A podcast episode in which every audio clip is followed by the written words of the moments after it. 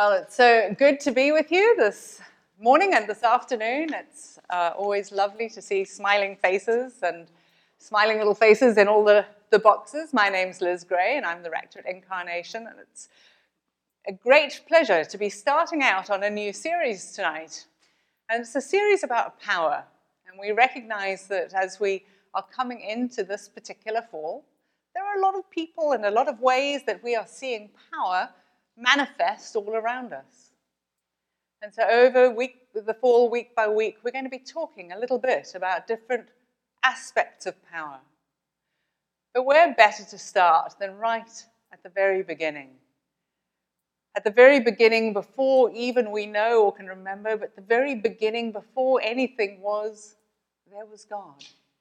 And this first dramatic display of creation power that we just heard read is what we're going to focus on this morning. And we're going to start there, before the beginning. Now, kids, when I say creation, I wonder what it is you think about. Whether you think about um, things which are growing or things that you see, or I wonder if during this next few minutes while I'm talking, if you would like to draw or write or create. Why not make something over the next 15 minutes, something which you can perhaps show us after the service or something you can show your parents. And give some thought to what it is you like to create.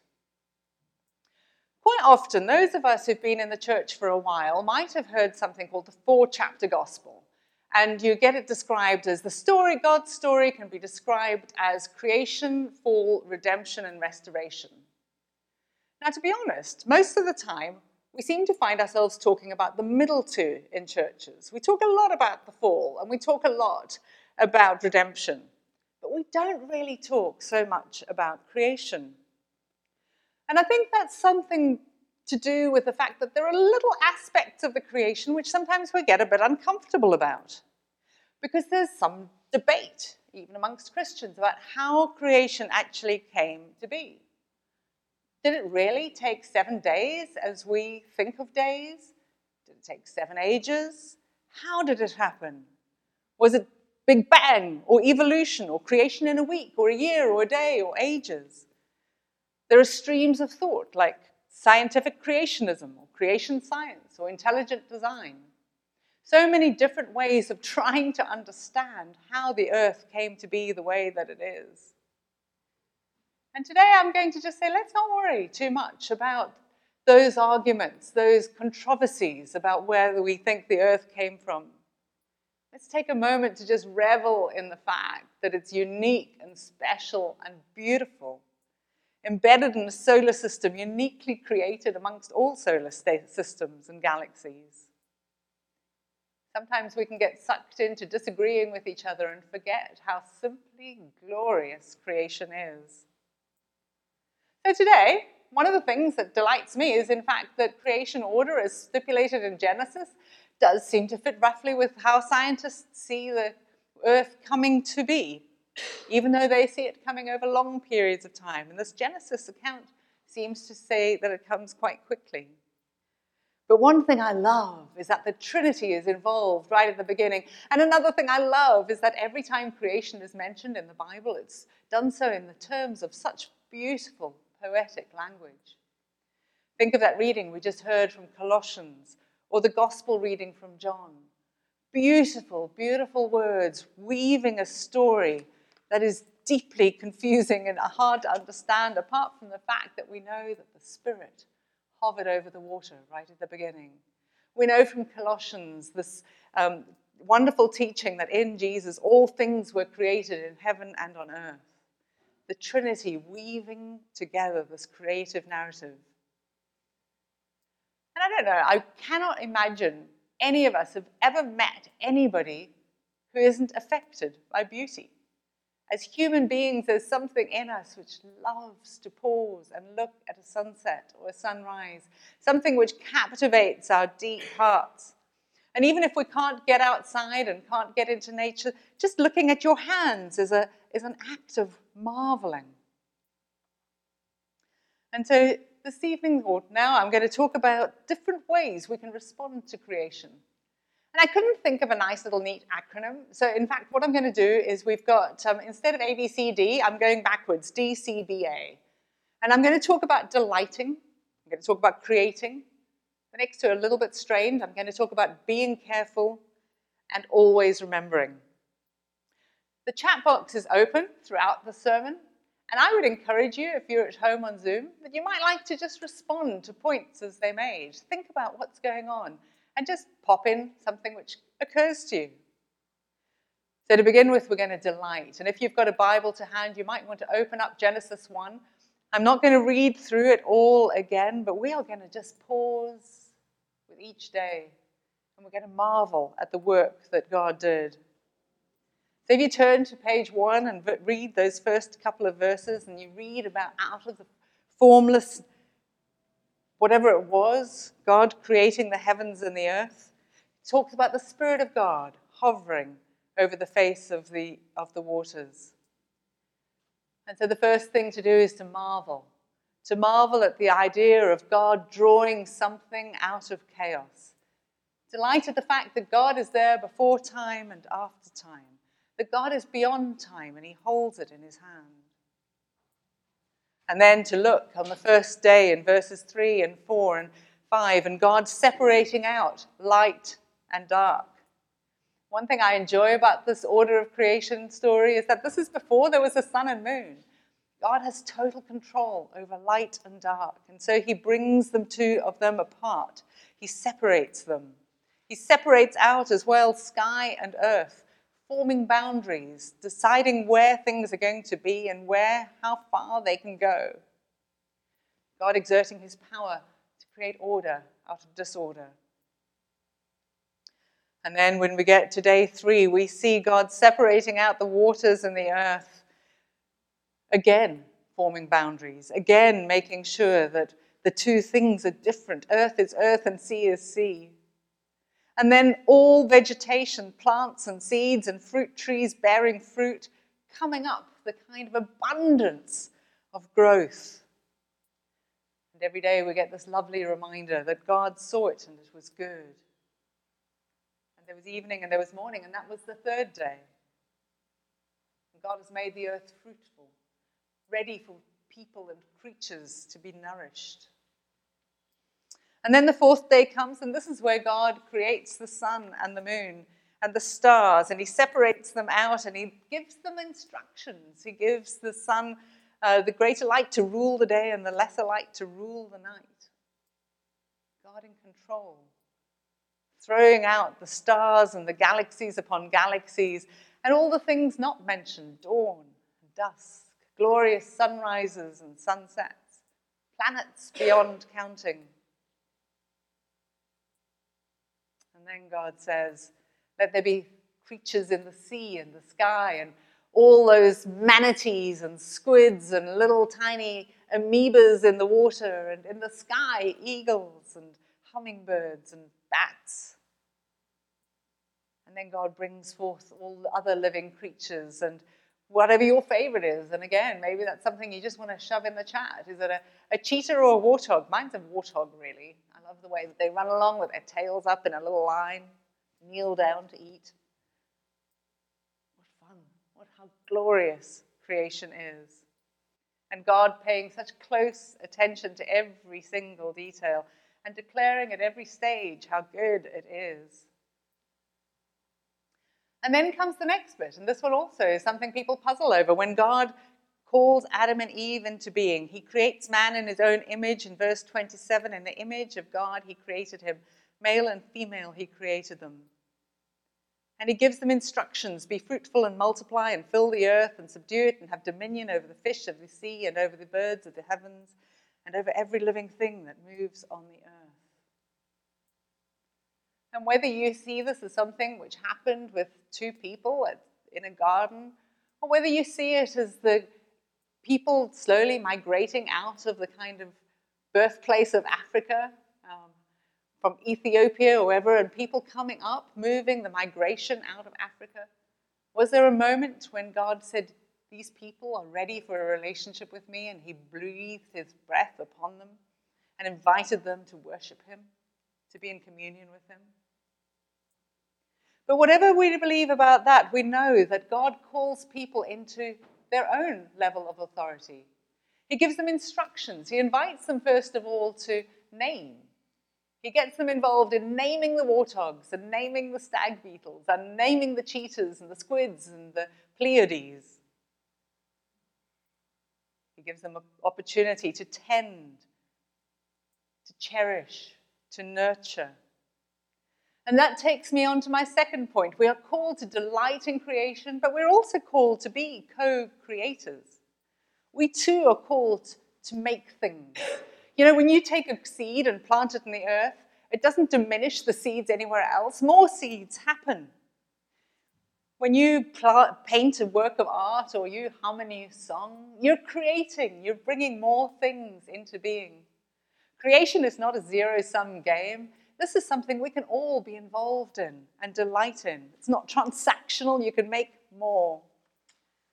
And I've been reading this book. Somebody said to me, Do you always have to have a book in your sermon? Well, just about. So I'm enjoying this book by Andy Crouch called Playing God Redeeming the Gift of Power. And Andy puts it so well.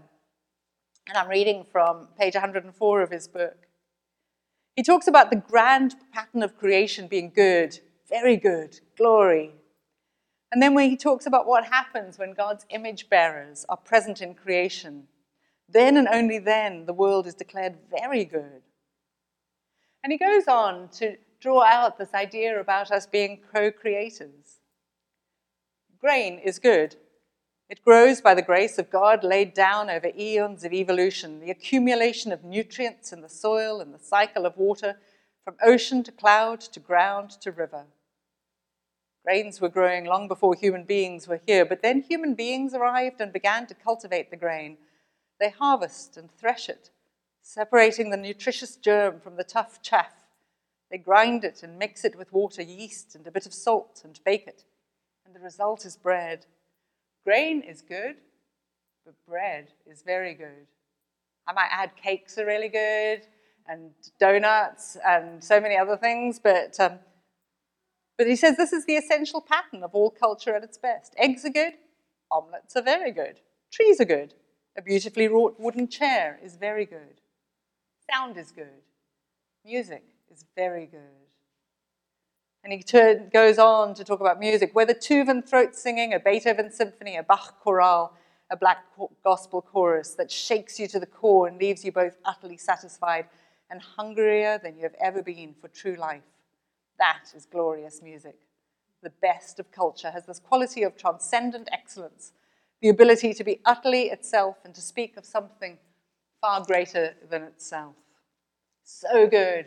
He goes on to quite a rhapsodic passage, actually, about um, what you make out of grapes. Uh, but I won't, I won't linger too long on that um, right now, but uh, you can imagine. So he, we're called to delight, and we're also called to create. But thirdly, our be. We're called to be careful. You know, when you see something good, say a kid brings you a picture and, and it's their best work, you don't kind of screw it up and throw it in the bin. You put it on the fridge and you enjoy it day by day. And there's, when someone creates, we are invited to tend and to cherish and to respect, not to destroy or to spoil or to desecrate. There are awful things happening in our world at the moment. There are terrible fires raging in California. There are such melting happening in the Arctic and the polar regions. I read an article in the Washington, New York Times this week which talked about what's happening in the polar regions. It talked about the erosion of the, um, uh, the erosion of the ice shelf. It talked about the coastlines being undefended and communities literally falling into the sea. Talked about the permafrost melting and destabilizing the ground. It talked about the fact that as the ice is melting, the sea is, the ocean is dark, and therefore, it, instead of reflecting light, it absorbs light, yet again exacerbating the way that we see the world heating up. The depletion of resources we see around us is real. The melting polar ice caps are real. Fires in California are real. Sea levels are rising. The fact that we have global warming is indisputable. The controversial question, of course, is whether this is part of a normal cycle, climate cycling or whether it's caused by human activities. The vast majority of scientists are firmly in the fact that this is caused by us, that we are harming the earth. And therefore, we must be careful. We must take action because we want to be co creators, not destroyers. Every single week we pray, Thy kingdom come, Thy will be done. And we look for the moment when God's kingdom will break forth in all its fullness, right here, right now, on this earth. And we pray with such expectation for, about that new heaven and the new earth. And the earth will be changed when Christ returns, but we are called to be a part now of looking with anticipation, of moving towards that new heaven and that new earth. And so it's no good if we pray those words and we simply turn around and we destroy. And so I invite you all to think about where you could be careful in the days and weeks ahead. Are there ways you could live a little more simply? Turn down your AC or, or your heating, which as we seem to go into a colder season.